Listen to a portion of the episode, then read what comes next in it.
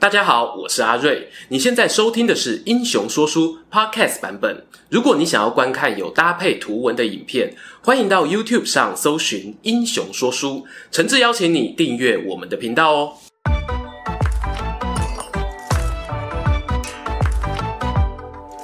Hello，英雄说书的观众朋友，你们好，我是说书人阿瑞，替大家带来精彩的英雄故事。新朋友是不是觉得哪里不一样了呢？怎么拍片背景变了？我们在上一支孙武的影片的结尾有提到，因为防疫的关系啊，接下来呢有一段时间会改成居家说书。为了怕大家不习惯，我也把扇子都带回家了呢。将将，很像以前啊，小朋友出门住旅馆哦，还要带自己的小枕头啊、小被被的概念。好啦，那今天呢要跟大家说什么故事呢？这也是哦，蛮多网友之前就敲碗过的人物。他是第二次世界大战期间啊，在亚洲战场表现出色，受到盟军肯定的指挥官，同时呢，也是深受下属爱戴的军事将领。当然，他还有着峰回路转的人生经历啊。前半生呢叱咤风云，后半生却在台湾这座岛屿上度过长达三十几年的幽静生活。我们一起来听听悲剧英雄孙立人的故事。说悲剧英雄啊，其实不夸张哦。在两千零五年重新增订出版的《孙立人传》呢，也是持类似观点。这本书是由当年曾任孙将军秘书，后来担任外交官的沈克勤先生撰写，也是这支脚本的主要参考来源。原书分作上下两册哦，内容极为详尽啊。想要深度体验孙将军的戎马生涯的观众，推荐可以找来阅读。话说呢，大清帝国光绪二十六年庚子年，也是公元一九零零年。这一年啊，八国联军打进了北京城，皇帝和慈禧太后慌忙逃出皇宫。同样在这一年的冬天，一个寒冷的午夜，安徽省庐江县金牛镇上，镇民们呢大多守岁，只有孙家大宅灯火通明。他们啊忙着沐浴斋戒、焚香敬告祖先。孙家呢又添了一名男丁，那便是我们的主角孙立人。说来巧合啊，我们上支影片不是才讲孙武吗？金牛镇孙家的地理位置哦，刚好在庐江与舒城的中间。有一本《龙叔孙氏宗谱》呢，记载了他们家族的起源脉络，一路啊追溯到春秋时代齐国的大将陈叔。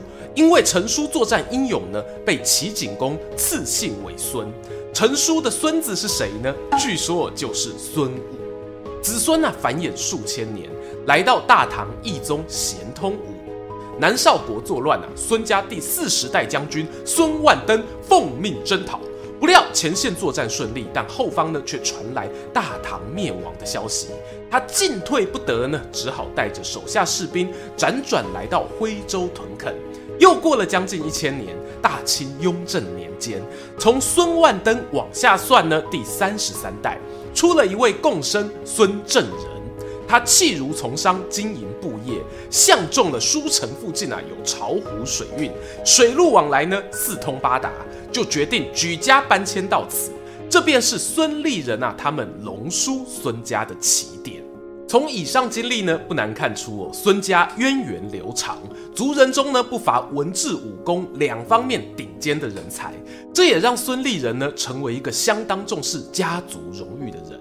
他以忠义传家为荣，也常对旁人说：“我们族无怨法之难。”意思是呢，孙家子弟啊都是奉公守法的。当然哦，他日后成年，只要碰上有不孝亲属呢，也都会严词苛责，大义灭亲啊。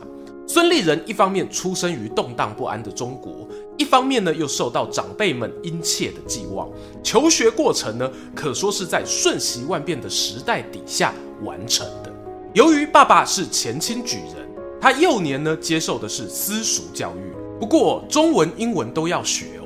十五岁那一年，以正取第一名的成绩考进了用庚子赔款举办的清华大学前身。当时的学制呢是在里面读八年，然后以大学预科生的身份出国深造。孙立人呢在这一段期间也受胡适等人推行的五四运动影响，接收我西方思潮启迪，顺带一提，其实孙立人呢，在童年时是有被外国人欺负过的。他因为父亲工作关系啊，住过山东青岛，当时呢是德国租界，在那啊就被一群小孩霸凌，这也使得他清华毕业之后，有了想要从军报国、替中国人争光的念头。但是啊，孙爸爸很反对哦，因为呢，他对军人的印象就是北洋军阀在争权夺利啊。孙立人呢不忍心服逆长辈，只好勉为其难申请美国的普渡大学去读两年的土木工程。但是读完土木之后，人在国外的孙立人啊，眼看天高爸爸远，终于忍不住偷偷申请了维吉尼亚军校就读，成为先前影片介绍过乔治巴顿将军的学弟。在军校期间呢，免不了啊要面对一些不堪的种族歧视，但孙立人呢也展现在战争史战术作业的才华，甚至哦会把《孙子兵法》介绍给同学。诶，我很好奇哦，不知道有没有顺便提到龙叔孙氏宗谱上的传说呢？孙武啊还是我老祖先呢？公元一九二八年，孙立人学成归国。国民革命军啊，也电都南京。他原本呢跑去军队中毛遂自荐，想要从基层做起。殊不知呢，顶着留美光环的他啊，没几个长官敢用啊。还有人客气地对他说：“接下来呀、啊，要打仗，你做一个大兵，一下子就牺牲掉，那多可惜呀、啊！”幸好呢，适逢国民党中央党务学校创建。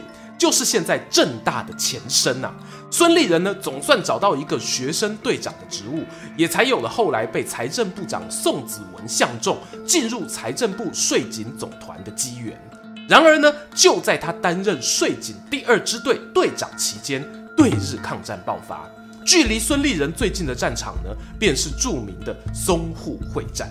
他也毫不犹豫地率领第四步兵团参战，在苏州河南岸呢，与日本有常胜军团之称的九流米师团血战，曾击退对方七次，但不幸呢，因为被榴弹爆炸波及，身受重伤呢，后送到香港医治，整整昏迷了三天呐、啊，在病床躺了两个多月，无缘参与接下来的战斗。所幸祖先有保庇啊，加上孙立人体质健壮。公元一九三八年，他的伤势呢终于好转，立刻动身前往武汉，加入当时新成立的缉私总队，担任中将总队长。不过当年年底呢，蒋介石指挥的国民党军队不敌日军凶猛进攻，宣布弃守武汉。孙立人呢，只得又带着他的子弟兵撤退到贵州都匀一带训练，等待转机到来。公元一九四一年。震惊世界的珍珠港事件爆发，美国正式加入二战，而日本呢也对东南亚发动更积极的进攻，包括英军驻守的缅甸。一路挨打的蒋介石呢，这时候加入与英美两国联合的同盟，摇身变作盟军在中国战区的统帅啊。美国方面呢也派出史迪威中将作为参谋长，指挥接下来三方要携手防御缅甸的作战计划。而这个计划中的要角呢，包括了我们的孙立人将军。一九四二年一月底，孙立人呢接到中央下达前往缅甸救援的命令，立刻啊将所属的部队改编作新三十八师。同年二月二十八日，就从都匀开拔，前往贵州西南部的新义和友军会师，隶属于远征军司令罗卓英、副司令杜聿明旗下。在军队前进途中呢，孙立人哦突发奇想，派人设计了专属于新三十八师的师徽，是一头蓝色的老鹰啊，佩戴在官兵肩头上。因此呢，日后这一批战功显赫的部队也被称作蓝鹰兵团。整批中国远征军数量呢，估计啊有十万人，但由于人数众多啊，加上道路不便。其实他们开入缅甸境内时已经失去先机，没有办法赶在日军之前呢建筑防御工事。蓝鹰部队在出发的一个月后抵达曼德勒驻扎，这就是观众朋友熟悉的瓦城，位在伊洛瓦底江的东岸，滇缅公路的中心，曾经哦是缅甸的国都之一。没多久，蒋介石也抵达前线。他赋予孙立人死守曼德勒的任务，还形容哦，伊洛瓦底江啊，就像南京旁的长江，这里呢就跟南京一样重要。然而，守城任务开始不到两星期，远征军司令部呢就接到紧急电报，说在仁安江油田这个地方呢，有七千多名英军和各国记者、传教士被日军包围，情况哦非常险峻。当时的国军副司令杜聿明呢做了一个决定。他从驻守瓦城的新三十八师底下抽出一个兵团去救援，命令他们呢听从英军的指挥。孙立人一听啊，大惊失色，立刻跑去找上级理论。他表示呢，我们一个兵团的兵力啊不过一千人，又没有跟英国将军配合过，数量比不上敌人，默契又不好，这样无疑是送死啊。这次救援失败后，我方士气受到影响。如果日军乘胜追击攻击曼德勒，恐怕战线就要崩盘了。殊不知啊，当时听到报告的长官呢，冷冷的回答：“哦，你说的我都知道啊，但英国是盟友，他们既然求救，这批军队就是派去还人情的。”哇哈，听到这里呢，受正统军事教育的孙立人哦，气得差点没弹起来。我不能接受这种派部下去送死的任务啊！就算要死，我也要跟他们死在一块。于是呢，他抛下一句话，去跟总指挥官说：“将在外，军命有所不受。我要亲自指挥那一团弟兄，胜过把性命交在英国人手里。”孙立人呢，连夜赶往前线，加入了那一队哦原本的送死送死团，也就是由刘放吾团长率领的一一三团。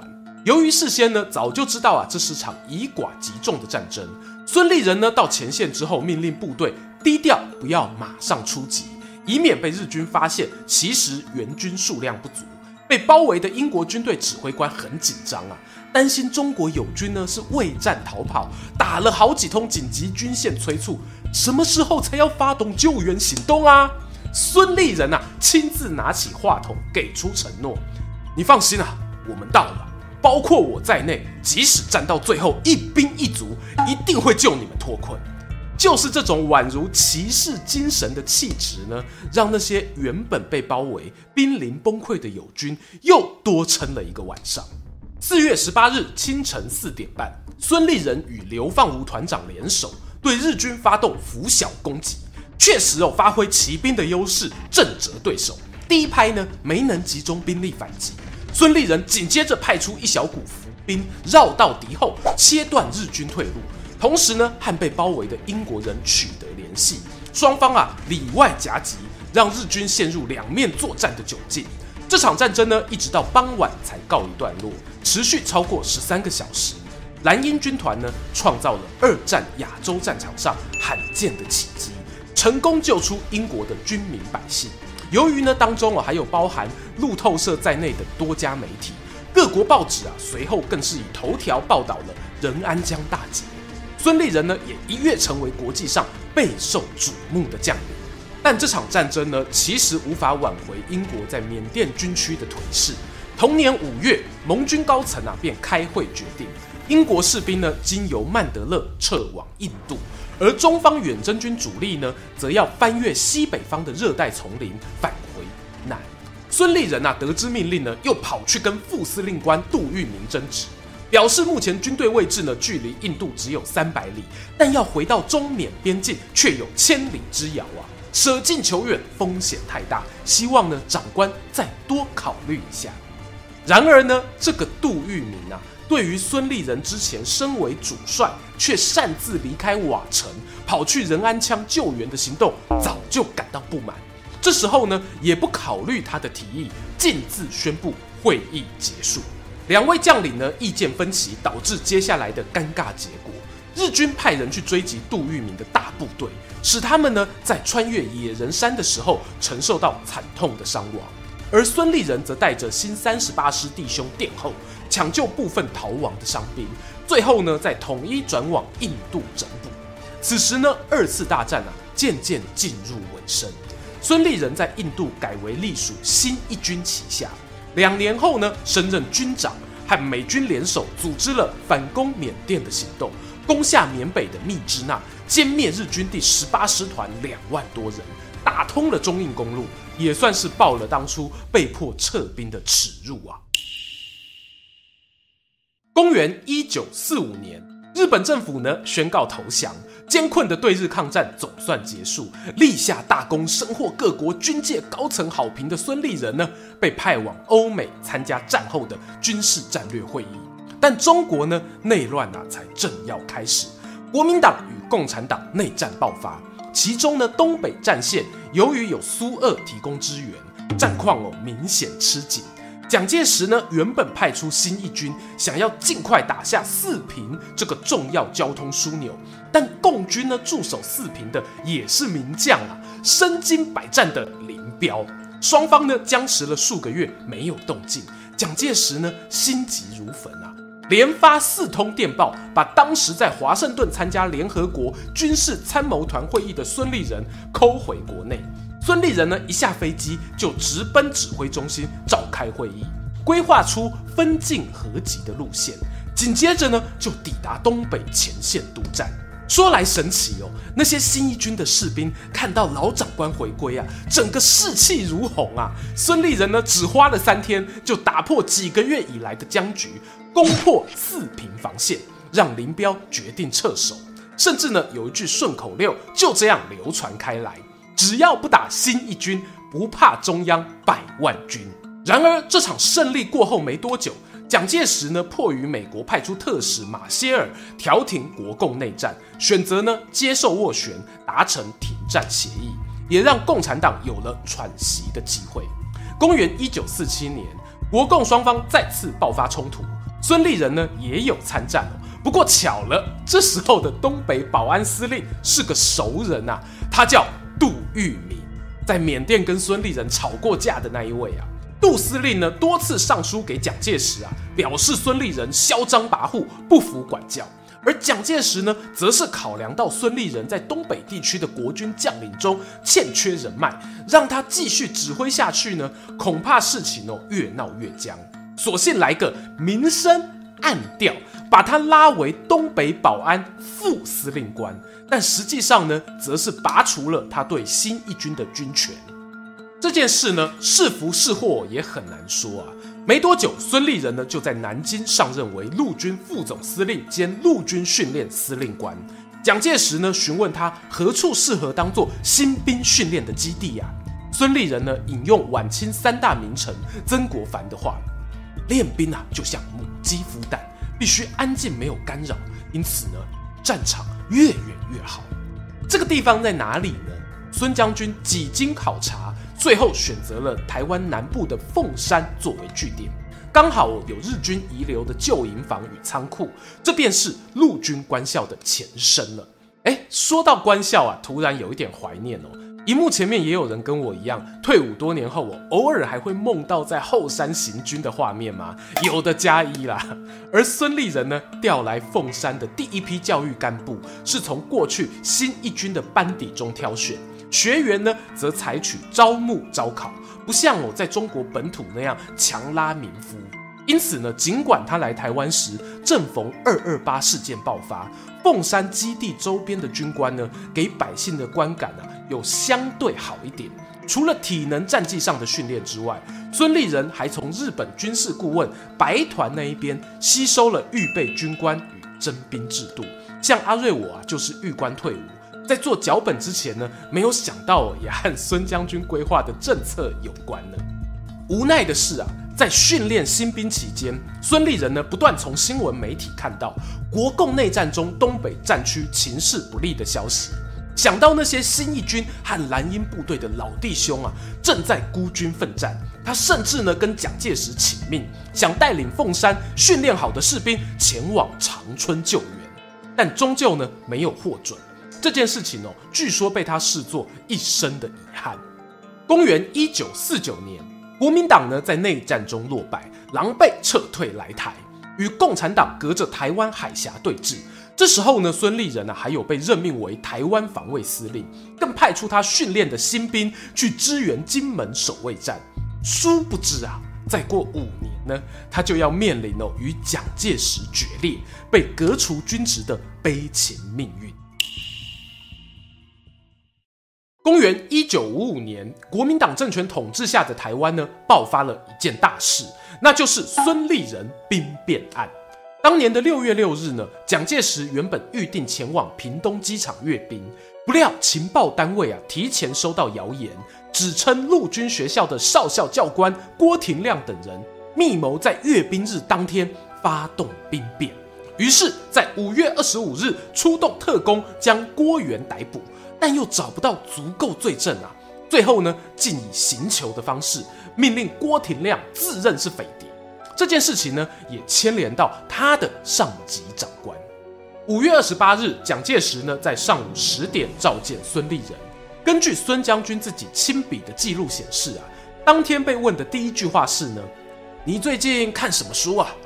他回答：“南宋史。”但蒋介石呢接着就严肃地告诫他说：“你以后啊不要跟一些政客来往。”孙立人觉得莫名其妙啊。因为他一生喜欢钻研军事，最讨厌呢结党营私，而蒋介石下一句话宛如一盆冷水泼在他头上。这次啊，要先把你孤立起来。你训练军队很厉害啊，但是打仗就不行了。据说那时候孙立人啼笑皆非，甚至呢用了重话回应：“我不懂军座说的打仗不行是指什么。”倘若是指争权夺利、欺世盗名，我不是不会，是不屑。话说完呢，他就起身行礼离开了。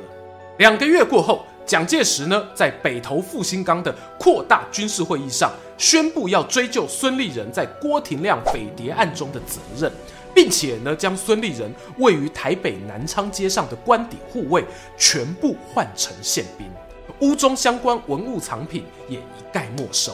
并且呢，以孙立人的三百多名部下性命做要挟，要求他自己提出辞呈。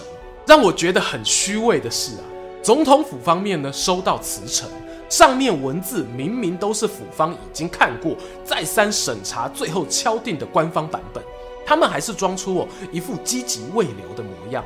但因为孙立人辞意甚坚，才不得不接受。蒋介石呢，还派人组成调查小组，查了两个月后，宣布孙立人要负起对下属督导不周、欠缺警觉的责任。但念在呢，他作战有功，不予处分。哎，说是这样说啦，但接下来呢，孙立人就被移往位于台中市西区向上路的住处软禁，门里门外哦都设了监视哨，这一关呢就关了三十三年。他膝下子女呢，也是在这间隐形牢笼中长大成人，靠着政府不定期的津贴，以及母亲呢到市场贩卖鲜花水果为生，还有留下哦将军玫瑰的传说。孙将军呢，一直到一九八八年李登辉总统执政期间才重获自由。两年后，因为肺炎并发败血症，入住台中荣总病房，弥留之际还拉住医生的手。直呼啊，自己是冤枉的。读到这里呢，我想到孙立人对于家族荣誉是那么重视，背了三十几年不白之冤啊，也难怪会念念不忘。同年十一月十九日，他病逝于自宅，享寿九十一岁。终于啊，又来到结论时间。关于孙立人为何会被卷入一场看似荒唐的匪谍案呢？最常我被提到的，莫过于他与黄埔军系将领不和。除了稍早提到的杜聿明之外，还有跟一个人啊发生故事。那是在二二八事件、澎湖七一三事件都有留下残酷镇压记录的彭孟缉。据说他听闻孙立人喜欢骑马，就特别呢邀他去北投观赏日本人留下来的骏马。看就算了，还在旁边殷勤解说。孙立人呢，当场啊就翻脸，你不要外行冲内行了。当场呢，让彭先生面红耳赤，也埋下了日后阴谋构陷的种子。我也不隐瞒哦，个人因为种种因素，原本就很讨厌彭孟缉。孙立人这一骂呢，确实爽快。然而，并非所有同僚都和孙立人处不好。有些相对立身正直的人啊，对于孙立人就非常钦佩。真正导致他深陷冤案的原因，我认为呢，可以从他来台后的两个重要军事主张做分析。第一呢，是他主张军队国家化，而不能只为一党一人服务。这句话我们现在听起来天经地义啊，在当时蒋氏父子耳中呢，就觉得相当不顺耳。特别是蒋经国主导的政工集团，就和孙立人的理念很有冲突。第二点是呢，他非常坚定提出反攻大陆的作战计划，而这个计划呢，也有获得美军顾问团支持。但蒋介石呢，就不太买单哦。或许一方面是觉得孙立人的计划太冒险，另一方面呢，则是担心美军势力介入太多，影响自己呢在台湾上的统治稳定。顺带一提，有不少史料指出，当时美国政府。确实是有考虑过扶植陈诚、孙立人等将领作为取代蒋介石的人选，但是啊，有考虑过，并不代表最后真的有执行哦。事实上，孙立人的忠心耿耿程度还真的是有目共睹，公开场合或私底下都不曾有过背叛国家的举止。只可惜他的真心还来不及通过时光的考验，就已经被紧紧锁进台中的屋宅里。终究没有机会实现了。话说啊，孙立人一生功勋彪炳，武德兼备，在美国维吉尼亚军校校史馆呢，还展示了他生前的军服装备，与巴顿、马歇尔将军并列。除了战场叱咤风云之外，他意外的也与动物很有缘分。当年呢，在缅甸作战期间啊，曾捕捉到一只帮日军服役的战象，后来呢，也跟随他来到台湾。这就是后来台北动物园的超人气吉祥物林旺爷爷。同时，孙立人也有国军军犬之父的美称哦，曾设立新一军军犬训练队，培育出不少优秀的汪汪军官。如果你还想了解更多关于孙立人的介绍，推荐啊可以到国史馆档案文物史料查询系统，输入关键字就能看到很多当年案件的数位扫描记录。我对于自己有能够生活在资讯开放自由的今天感到幸福，也希望未来这块土地上的人们都可以不用再蒙受冤屈，勇敢地生活下去。喜欢今天的故事吗？英雄说书需要你的支持，让好故事被更多人听到。动动手指订阅我们频道，打开小铃铛，选择接收全部消息，这对创作者的帮助非常非常大。如果你还想要给我们更多鼓励，也可以扫描加入会员 QR code，用每个月一杯咖啡的钱赞助我们的内容创作。这里是英雄说书，我们下次再见，拜拜。